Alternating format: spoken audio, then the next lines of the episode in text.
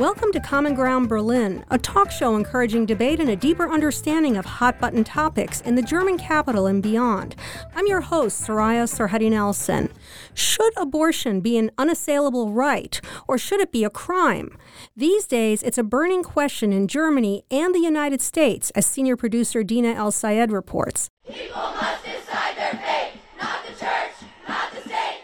There were demonstrations at the U.S. Supreme Court last month after the draft of a planned ruling on abortions was leaked. Written by Justice Samuel Alito, it would overturn a landmark ruling that for 49 years has guaranteed women across the United States the right to terminate their pregnancies. If the draft decision becomes law, it's expected at least half of the states will ban or limit abortions.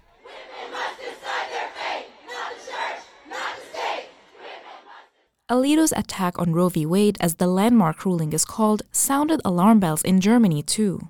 So when I when I first heard about that leaked draft, my first reaction was um, goosebumps and terror because it's my basic understanding of, of solidarity that I'm, I'm worried about all the people in the states that are um, badly affected by this.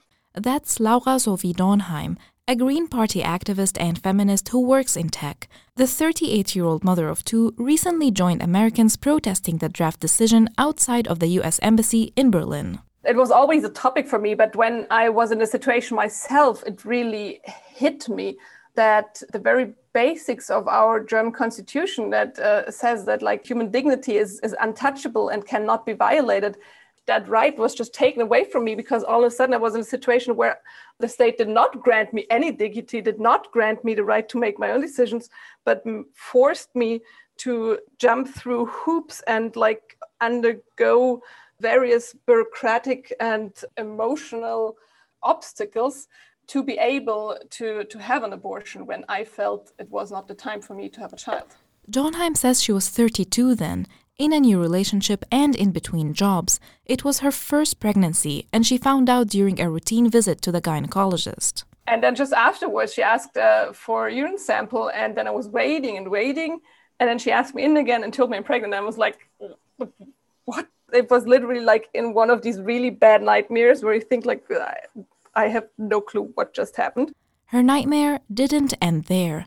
Technically, abortions are illegal in Germany. That means women here who decide to terminate their pregnancies have to run a bureaucratic gauntlet with mandatory counseling and a three day waiting period before they can get an abortion. When I went to that uh, forced consultation, my decision was already um, made, and that waiting period just felt like like a punishment or like a burden like you're, you're doing this and uh, we, the, the man who made this law, think it's wrong. So um, we want to make it as unpleasant for you as possible. Finding someone to perform an abortion isn't easy, as doctors can be fined or even jailed for advertising such services. Dornheim says she got in touch with the government funded reproductive rights group Pro Familia. They gave me a hand copied list with uh, doctors in Berlin, which I then tried calling a few, and some were uh, definitely less welcoming, I'd say, or like more. Yeah, I, I did not feel like they really want to give me the care I needed. The the whole shame thing, like, well, it shouldn't be the situation, and like, yeah, we're doing this, but we're not like happily doing it. So of course, that's not the place where I'd wanted to go. Ultimately, she found a doctor she was comfortable with for me, it was really, really important to have an abortion pills because I already felt like my life is so out of my hands. Like there's so many laws and people who feel like they are ruling over me now. The thought of like um, having anesthesia and have someone perform surgery on me made me feel very, very uncomfortable. So yeah, I asked this doctor um, about this this option, and in Germany, it's still most abortions are performed via surgery for various reasons but yeah, after talking with her and after um, explaining her that I'm, I'm very confident with my own body and like I, I don't get easily scared of bleedings or something, she made that possible for me. Dornheim says she feels luckier than many women in Germany who try to terminate their pregnancies. She had strong support from her family and friends and lives in a city where those services are available. Even so, she says abortions must be decriminalized the law is in the same chapter as murder or armed robbery, right? And that is just absolutely not the place to regulate this procedure that so many women need. So I want to to 18, um, which is the paragraph that says that abortions are a crime. I want that to be erased. That isn't likely, at least for now. That was senior producer Dina Elsayed. Joining me online to discuss abortion and whether there is a need for reform are Dr. Caroline Scherf, a German gynecologist in Wales, who spent part of last year at a Bremen clinic run by Pro Familia, a government funded NGO for reproductive rights, and Alexandra Linder, who heads Bundesverband Lebensrecht, a Berlin based association of German groups opposing abortion and which organizes the annual March for Life in Berlin. Welcome to you both. Thank you for the invitation. Welcome, Soraya. Thanks for letting me be on the show. Joining us in the studio is Constance Chucholowski, a public affairs expert who also chairs the Berlin chapter of Democrats Abroad. Welcome, Constance. Thank you. Thanks for having me. Constance, what's the latest on the expected Supreme Court ruling in the United States? Are many states gearing up to act once the decision is dropped? Absolutely. So the latest is that uh, we are expecting any day now a decision, a final decision by the Supreme Court. And given the draft decision by the majority that we saw, we should expect that the Supreme Court, with a majority, overturns Roe v. Wade. Of course, Democrats abroad and certainly Democrats in the United States, especially women and people living in Republican states, are incredibly fearful of this decision because what we're expecting is that the states that already, in large part, oppose abortion, and we know that either because they have enacted trigger laws, that means that they have enacted laws that would essentially immediately ban abortions in their states the second that Roe v. Wade, which provides the constitutional right at a federal level is overturned. And then there are other states, uh, we could go into tons of detail, um, that have, over the last few years, enacted laws that essentially limit abortion to an extent that it would be illegal. And many of these states are certainly access uh, restricted, and that's the big fear. Do you think prosecutors in the states that are preparing bans or, or restrictions, massive restrictions over what they have now, are they going to go after women who seek abortions? I believe so, yes. I think we've seen already in states that have put laws into place that hadn't, in an interim period, been challenged by the Supreme Court, that women are being punished for having an abortion. And that is the huge uh, fear that we as Democrats have that this is something that will affect especially minority women, especially poor women, um, and people who can get pregnant uh, when they need an abortion. They will be trying to travel thousands of miles in order to seek an abortion because they're fearful that prosecutors will go after women in these states. They're mostly conservative states and largely southern states. It's interesting because in Germany, impending changes have been going in a somewhat different direction. The Bundestag, where the majority is a coalition of center left Social Democrats, the Green Party, and liberal Federal Democrats, appears ready to strike down paragraph 219A that was enacted during Nazi times to ban the quote, promotion of abortion. Carolina, why is striking down this rule important? It is important because with this rule in place, women have found it very difficult to find information about how to access care when they need it. So, when a woman needs an abortion, when the woman needs anything doing by a gynecologist, she would look online and she would search through different gynecological practices to see, for instance, services for colposcopy, like when you have an abnormal smear, or services for infertility, or services specifically at cancer treatment. And all of that is outlined on the websites of each gynecologist. So if a woman looks for abortion care, which is just one part of gynecology, in fact, it's the most common treatment in gynecology, then she can't find that information in Germany at the moment.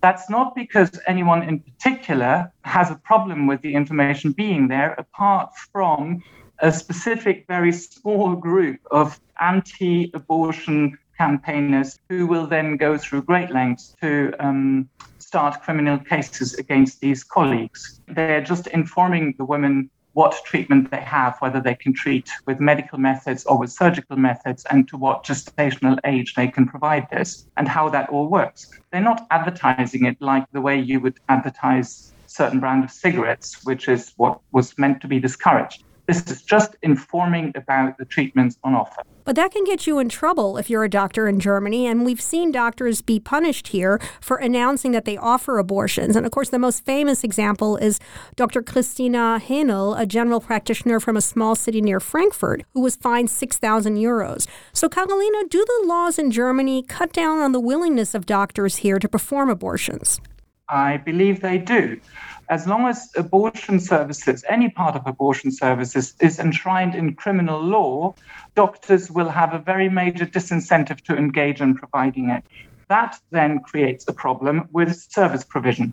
And that in turn has resulted in problems in Germany, and specifically that women in certain parts of Germany have to travel a very, very long way if they can access care at all. Well, Alexandra, this plan for paragraph 219A is certainly a concern to your group. On your website, you have a statement from Doctors for Life that says this lack of information, which is, quote, postulated like a prayer wheel, is purely fictitious. What do you think is going to happen in Germany if 219A is stricken?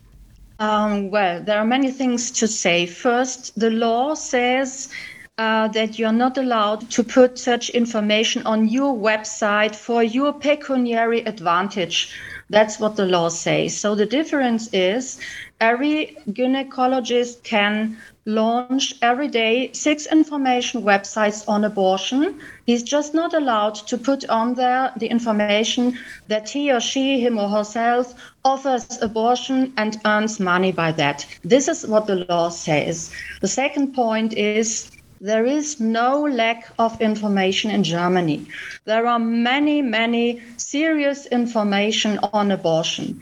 Uh, but if you compare the serious information and, for example, the things Mrs. Haenel publishes, Mrs. Haenel is no doctor, Mrs. Haenel is no gynecologist, and she only performs abortions. And she says uh, concerning abortion in her advertisement folder that she removes pregnancy tissue, the content of the uterus, and an amniotic sac. And this is misinformation because it just tells half of the truth. So the fact in Germany is we need this law because we have got a law concerning abortion, which says that abortion is no normal health service because, for example, pregnancy is no illness. So you must not have a treatment which heals you or which saves your life just because you are pregnant.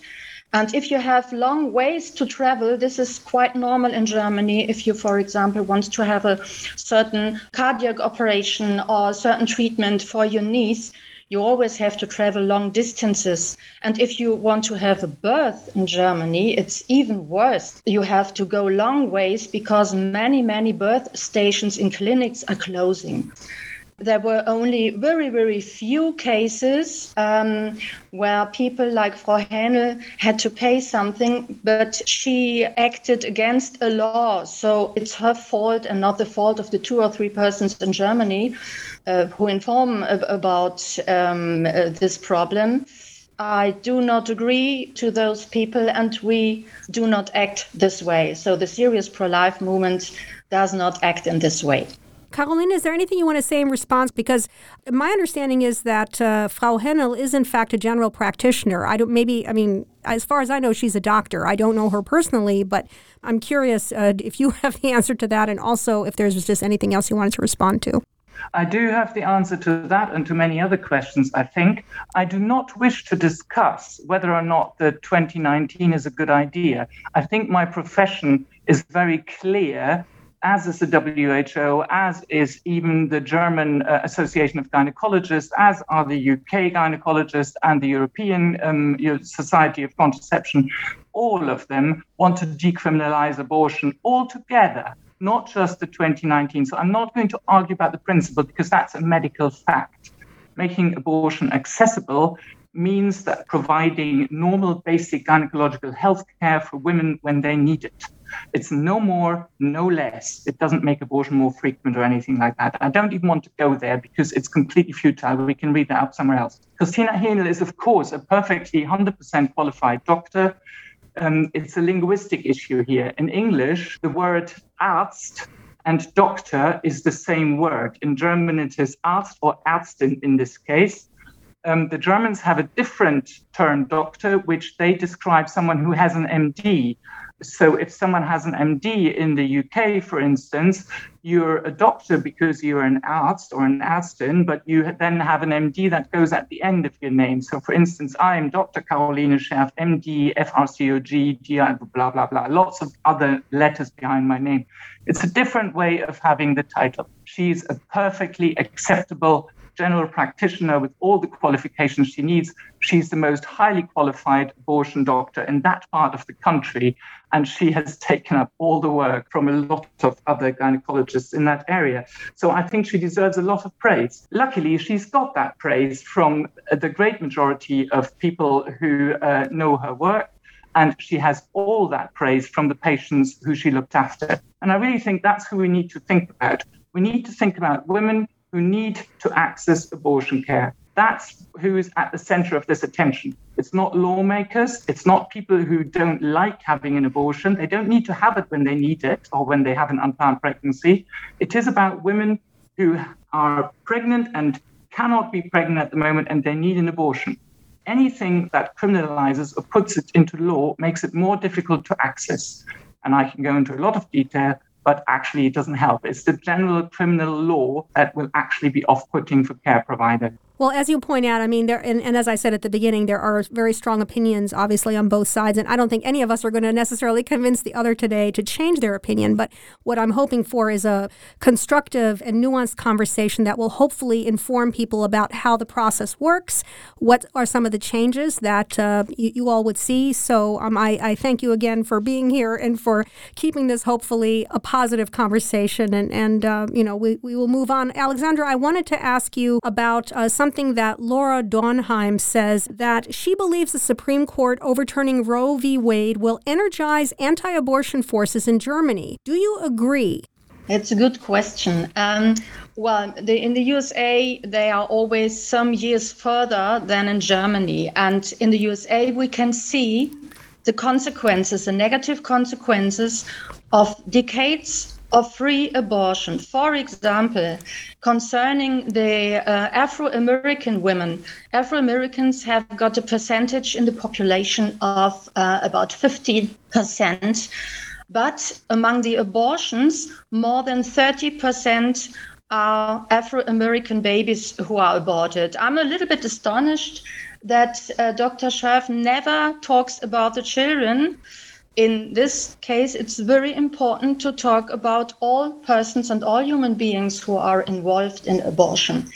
Um, the second thesis is we see that in all countries where abortion is legal, and in the USA, it was possible until about the 24th week when a baby can live uh, outside the womb of the mother. Now we have pregnancies of 18 weeks where the children can live outside the womb of a mother. So it's very useful and very important to consider this real medical progress and to reconsider such laws and such judgments. If you go to Wales and England, where abortion is practically free. And you see the numbers, which are horribly high. You have uh, 210,000 abortions in 2020 in England and Wales, with a population of 49 million inhabitants.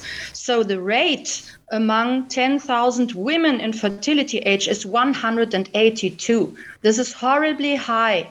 And in Germany, with the actual law, where no woman who seeks an abortion gets an abortion denied, we have a rate of 56. So it might be that a real help for women is not to take the humanity from their children and not to say this is just tissue or amniotic sacs, but to consider that women are not stupid and we can only be honest to the women when we say, okay, we try to combine the right to life of the child and your real problems and your right to self determination. This is, from our point of view, the only possibility and the only real goal we should have. We all want to help women, but we also have to consider the consequences for women and the children in such cases. And of course, the judgment of the Supreme Court will have consequences in Germany. There are many, many people, also politicians, who have a look at abroad in other countries where it's legal. And they have to take one decision. Do we want to have more abortion than legalize it? Do you want to have less abortion? Than find a better way Constance, you've heard Carolina and Alexandra. Does any of what they say resonate with you in terms of what you hear in the United States? Yes, much of what Alexandra mentioned are arguments that are also being made by those who oppose abortion in the United States and, to be honest, by the far right. Um, so they're arguing that we are dealing with a child and not an embryo. And scientists and doctors have proven essentially that that is not the case, right? We are not dealing with a child. We are dealing with a fetus. And the decision to have an abortion is to say, I might not be able to carry this child or I don't want to carry this child. And I think one thing uh, Alexandra mentioned um, in her last argument um, is that disproportionately African American women or people of color in the United States have abortions. Um, and there are so many arguments out of the United States and, and research out of the United States about why that is the case. Um, and that's the case because there are inequalities that exist in the United States that result in um, women of color, whether it's them living in poverty or not having access to birth control, for instance, that then puts them in a situation where they might be more likely to have an abortion. And so I think that is elemental that we discuss those policy issues um, and discuss how we need to be better on those policy issues and, and discrimination that occurs in the United States. And vital is because there's such a huge discrepancy, it really shows that this issue in the United States is also a racial issue. And denying abortion to um, women, especially people of color, would increase um, those racist policies. We're going to take a short break, and when we return, we'll talk more about changing abortion laws in the United States and Germany. Stay tuned.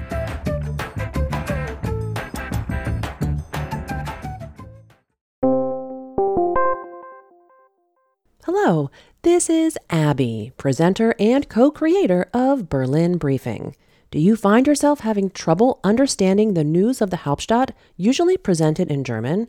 If so, Berlin Briefing can help. We curate local top stories and present them in an 8 to 10 minute podcast in English every Monday through Friday.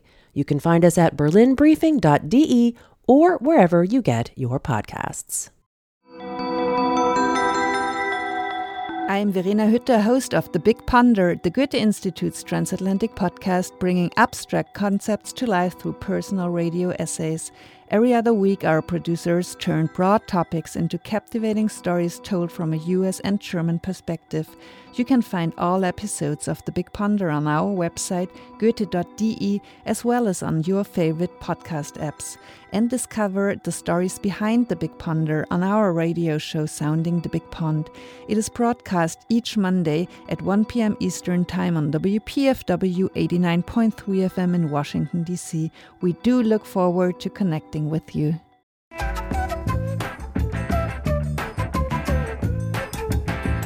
Welcome back to Common Ground Berlin. I'm Soraya Sarhaddi Nelson, and we are talking about the future of abortions in Germany and the United States, given some monumental changes that are expected in both countries. My guests are Constance Chucholowski of Democrats Abroad in Berlin, Dr. Carolina Scherf, a German gynecologist based in Wales who worked last year in Bremen at a Pro Familia clinic, and Alexandra Linder, who heads Bundesverband Lebensrecht, an association of German groups opposing abortion that organizes the annual March for Life in Berlin. We've talked about the end to paragraph 219A, which will make it legal for doctors to offer information on pregnancy terminations on the internet in Germany. Germany's ruling coalition is also exploring whether to get rid of paragraph 218, a law that for 150 years has criminalized abortions here. Carolina, do you expect that to happen? Is there an appetite to regulate abortion outside of the framework of the criminal code? Yeah, I think there is a big appetite to regulate abortion outside of criminal law with anyone who's involved in it. As I said before, there are plenty of examples in other countries where that's the case, and it worked very well. The state of criminalization of abortion has no reference in relation to the actual abortion rate. There are some very variable countries who've managed to decriminalize abortion, such as the Republic of Ireland with that famous votum in 2018. Canada has decriminalized it in back in the 80s.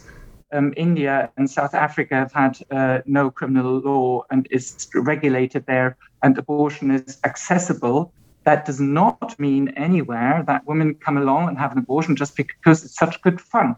They hate it. They hate every minute of it, and they would rather not. And it is a last resort. So, me as a doctor, my work will be a lot easier if I don't have to explain to a woman that it's okay, although the lawgivers in Germany are, are basically telling me as a doctor that I'm committing a crime. Because the way the law is written, the 218 is written, basically makes abortion a crime in whatever circumstances. The only difference is that if a woman has a compulsory um, conversation and then a compulsory waiting time of three days, the crime of committing the abortion is straffrei, and that in English means it's not going to be punished. But in actual fact, I've committed um, several hundred crimes during my few months in Germany last year just by providing abortion care which is mind boggling because what I was doing is I was helping the woman who were in front of me. I was doing my job as a doctor because the person that I'm interested in is the person in front of me. And that's who I'm helping with very, very safe treatment in an usually, of course, very early situation because the Germans are efficient. They diagnose their pregnancy early. So they have their abortion treatment before there is anything even vaguely visible. And even they feel so guilty because of all this crime business and because of gynecologists sending him away. And it's just really, really sad. Alexandra, what about you? Do you think that paragraph 218 could be stricken and that abortions could be handled under the health code like other medical procedures are?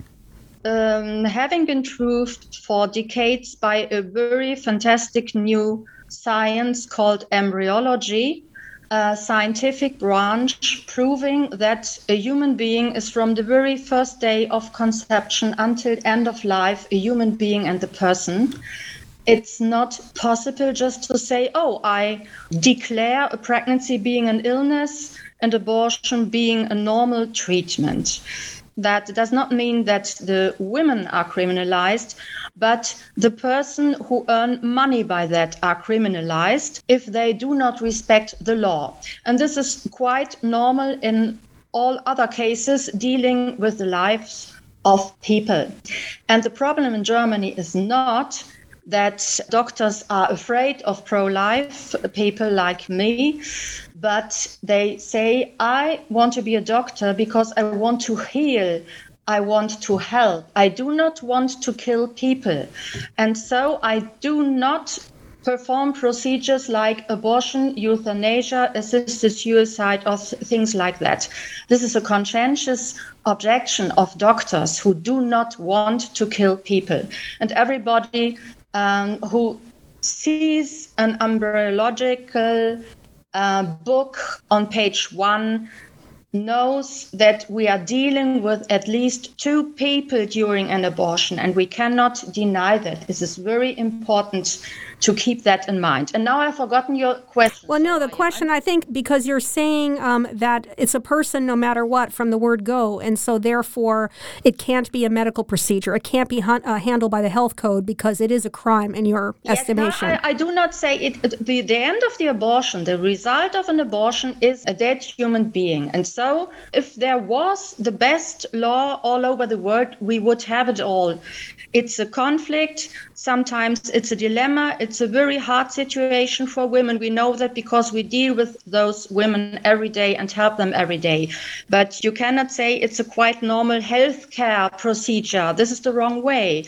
Perhaps it's also the wrong way to say it's a crime or to call it a crime, but it's a procedure with at least one dead person in the end. And so you must find a regulation all persons can live with or all persons can deal with. It's very hard to find one But you, you never must forget the end is the death of a person. And you cannot say, oh, well, these are no persons, these are no humans, it's just embryos or fetus. A fetus is just a scientific word for a baby before birth. No, I think it's a legal at least it's a legal um, designation in the U.S. It is not a person. For example, if you kill a pregnant mother and the baby is not viable, I think some states will say eight months, some will say six months. It's not like you've murdered two people. That's not how the law looks at it. I'm assuming, and, and, and I can be corrected if, I mean, I'm not an expert on German law law, but it seems that there would be a similar provision here. So I understand that that's your belief, and I respect your belief, but I'm just saying legally, it's not a dead person. Uh, uh, it's not like Ka- uh, Carolina has killed hundreds of people because she just one worked sentence, in it. Soraya. Mm-hmm. In Germany, you can when when your mother dies before your birth you are included and registered person who get the money from your mother. So you are registered as a person before birth if for example your parents die this is law in Germany. Okay, Constance, I want to talk a little bit about abortion costs, which are generally not covered by public health insurance in Germany. Is that the case in the U.S. nowadays? Because I clearly remember it being covered by some American insurance plans back in the 80s. Yeah, I will admit, Soraya, I don't know, depending on either insurance plan and state. I do believe that most of the time abortion costs are out of pocket. Um, and that is why so many women and people who can be pregnant in the United States depend on services like Planned Parenthood, where they know that they can get an abortion even outside of sort of their insurance. So we know that costs will go up um, if Roe v. Wade is overturned alone through the fact that women will need to travel to other states, if they are living in Mississippi, if they're living in Texas, if they're living in Oklahoma, many other states, uh, there are 26 uh, sort of states on the books essentially that have um, either trigger laws or abortion laws in place uh, ahead of the 1973 Roe v. Wade decision that will then likely be in effect if um, Dobbs v. Jackson overturns Roe v. Wade. Um, and that means alone, you know, the cost to get somewhere else and to find out where you can access care will certainly increase. Carolina, we've talked a lot about patients accessing abortions, but I want to explore this from the doctor's vantage point a bit. Are abortions taught in medical schools or in residencies in Germany? And by that, I mean both those induced by pills or those performed surgically. I mean, is there training, or again, is this something that medical schools are loath to teach because of the inherent controversy around it? Yeah, thank you for bringing that up that's an ongoing discussion, and there is a little bit of disagreement last time I looked in Germany. So, some of the German colleagues in the gynecology uh, circles believe there is training and there is enough teaching on it. And many medical students and other junior doctors have said, well, there isn't because I still don't know how to do it. And I'm learning how to become a gynecologist. I believe I have to hold my hand up here because I'm not directly involved in training German doctors. I'm very much involved in doing the same thing in the UK, so I can talk about that, but you're not really interested. No, you can tell me about how it is done in the UK. I mean, after all, we're one giant European uh, family here, right? It, it is. I mean, in the UK, it's the same situation as Germany because it is criminal law here. It is still a crime to commit an abortion, but you, it's not a crime if you fulfill certain criteria, which involve two doctors' signatures and all that. But the training has also been massively discouraged and has kind of, you know, died a death about 10, 15 years ago. We realized that there just weren't enough doctors because everybody was retiring and there weren't enough doctors to provide treatment. And then different treatments came about and it all became a little bit simpler and the training was incorporated. So the two big colleges here, which is the RCOG, the um, Royal College of Obstetricians and Gynecologists and the Faculty of Sexual and Reproductive Health. They oversee the basic specialist training. We've got a specialist obs and doctor and also a specialist sexual health doctor. Both of those specialties have very firmly embedded in their training modules on abortion care. So they will learn um, how that works. They can have, we talked briefly, I mean, Alexandra was talking about conscientious objection. Conscientious objection, just like it is with other difficult areas of medicine, is also a thing in abortion care. And some doctors will make this uh, clear and will say, well, yes, I do want to learn how abortion care works because I need to look after the woman maybe afterwards, but I do not wish to perform it. And every doctor is free to say that. So, you know, nobody's being coerced into performing an abortion if they feel that that's not within their conscience. No woman is, of course, being forced to have an abortion either. And there are women who are very, very undecided and uh, do have lots of visits and then come back and say, actually, I've just booked with a midwife, I'm having this baby after all. And at that point, she'll call it a baby even if it's only an eight weeks pregnancy. Um, so, you know, it is a very, very individual thing, isn't it? At what point does a woman say this is a baby? At what point is the woman actually interested in what that fetus looks like on an ultrasound scan or embryologically? And sometimes I do have that discussion with our patients. They are very interested and they want to know.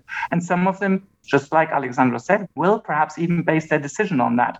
But that is the exception. Most women realize that they cannot have a child because they've already got six, or because their husband has just beaten them up and they need to leave him, or because they've just lost their job. There's so many different reasons.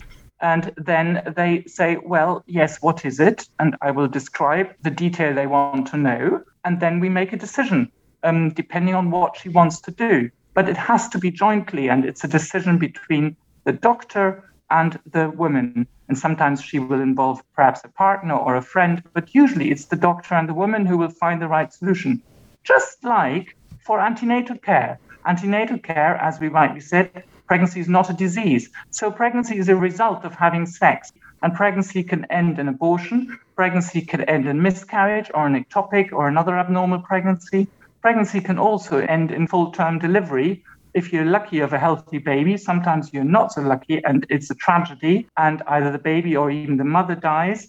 And that happens a lot more often than something awful happening to somebody who's having an abortion. So I think every woman has the right to think about do I want to undertake this dangerous thing? Do I really want to go through all that? Because I really, really want a baby. So I'm doing it now and I'm risking my life, literally, because it's dangerous, even if it's normal. So all these things have to be individual decisions between the doctor and the woman, and nobody externally can actually make that decision any better.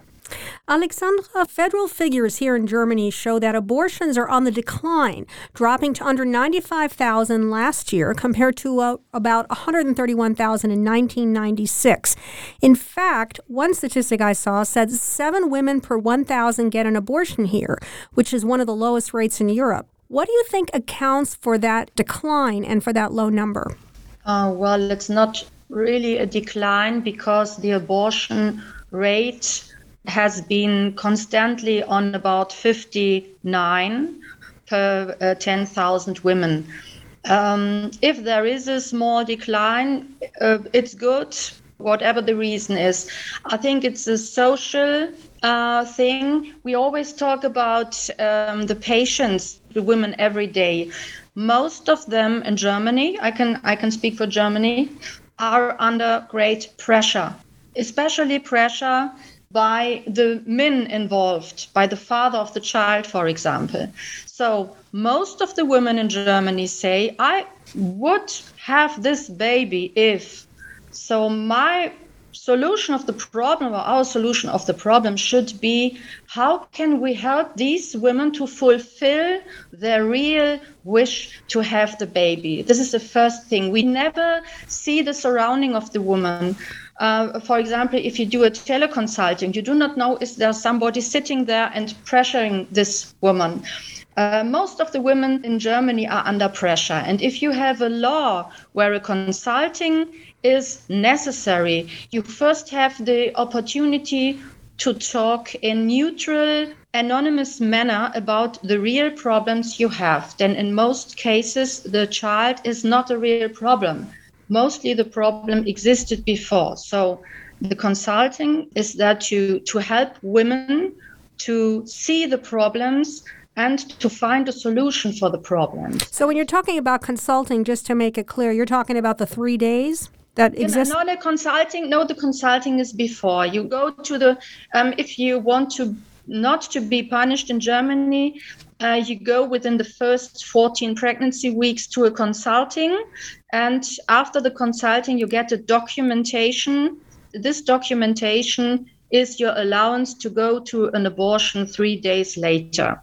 And what we see is that you have to help women solve the problems. What what uh, Constance said about the um, Afro American women in the USA. Why do we not help them to prevent the situation of an unwanted pregnancy? Why do we not help them to get, for example, contraception or to get preventive lessons or to help in any other way so that all these women do not get in this situation. This is the real solution. And why do we not help to solve the real problems? Because most of the women say, I would like to have a baby, but I can't have it. So I think abortion as solution is the wrong way for the women. And so the German law gives them a chance by this consultation to get help. And the social feeling is we have to help this woman because she is in a perhaps tragic situation and we have to help her. And so in Germany, it's a little bit better than in other countries. That's yeah, I'm not sure I agree. And I think Constance was about to jump in too. Uh, go ahead, Constance. What were you going to say? Yeah, Alexandra, I would just argue that what you're saying is taking agency away completely from women. I understand you're saying that uh, some women are put under pressure. I think that is a very select few, actually. And instead, women are the best people to make the decision about whether or not they want to carry and have um, a child. Let me just um, ask Carolina one uh, last question to wrap it up, and then uh, we're going to have to call it a day because we're already over time here. So, Carolina, do you expect that women in Germany are going to have a more difficult or easier time getting abortions in the foreseeable future, given the changes that are coming about and the discussions that are being had here?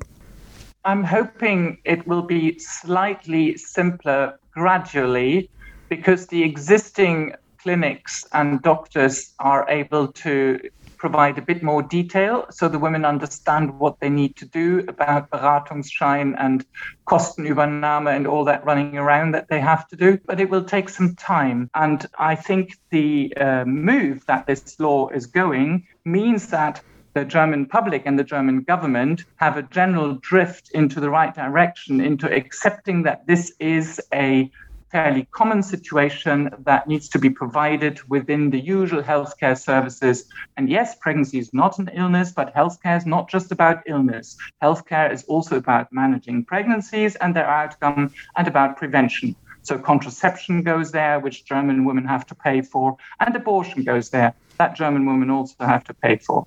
And the last thing I wanted to say is that the rates in Europe are hugely variable and they do not necessarily relate to how difficult it is to obtain the abortion. The statistics in Germany imply that it's gone down. But if you ask someone like me, I would say that's because women have actually figured out that there are ways outside the law how to obtain abortion treatment. And that is becoming more and more commonplace. These are, of course, unrecorded abortion treatments. And there are some publications that you can find in the usual journals in the English literature, the British Journal of Sexual and Reproductive Health, for instance, the BMJ Journal. There was a report about the uh, increased requests from German women to certain online internet providers. And that was even before the pandemic. So, my suspicion with all the pandemic difficulties and access and travel and all the rest of it, that number will have gone up. And those figures will soon be published. So, they're out there. Okay, that's all the time we have today. My guests were Alexandra Linder, who heads Bundesverband Lebensrecht, a Berlin based association of German groups that organizes the annual March for Life in Berlin, Dr. Caroline Scherf, a German gynecologist who works in the UK and Germany, and Constance Chucholowski, a public affairs expert who chairs the Berlin chapter of Democrats Abroad. Thanks to all of you for being on Common Ground Berlin. Thank you. Thank you, Soraya. Thank you. Thank you. And thank you for listening to our podcast. Our senior producer is Dina Elsayed, and our social media editor is Stefano Montali. Former intern Abigail Megginson also contributed to and helped produce this episode. Common Ground Berlin is made possible through a grant administered by the German Ministry for Economic Affairs and Climate Action. Our partners are the German Marshall Fund of the United States and Goethe Institute. All of our episodes are available wherever you get your podcasts, and you can follow us on Instagram, Facebook, and Twitter at CG Berlin Podcast. If you are on Apple, we'd love for you to write a review on Common Ground Berlin. You can also subscribe to and rate our podcast on Spotify. And be sure to check out our website, commongroundberlin.com.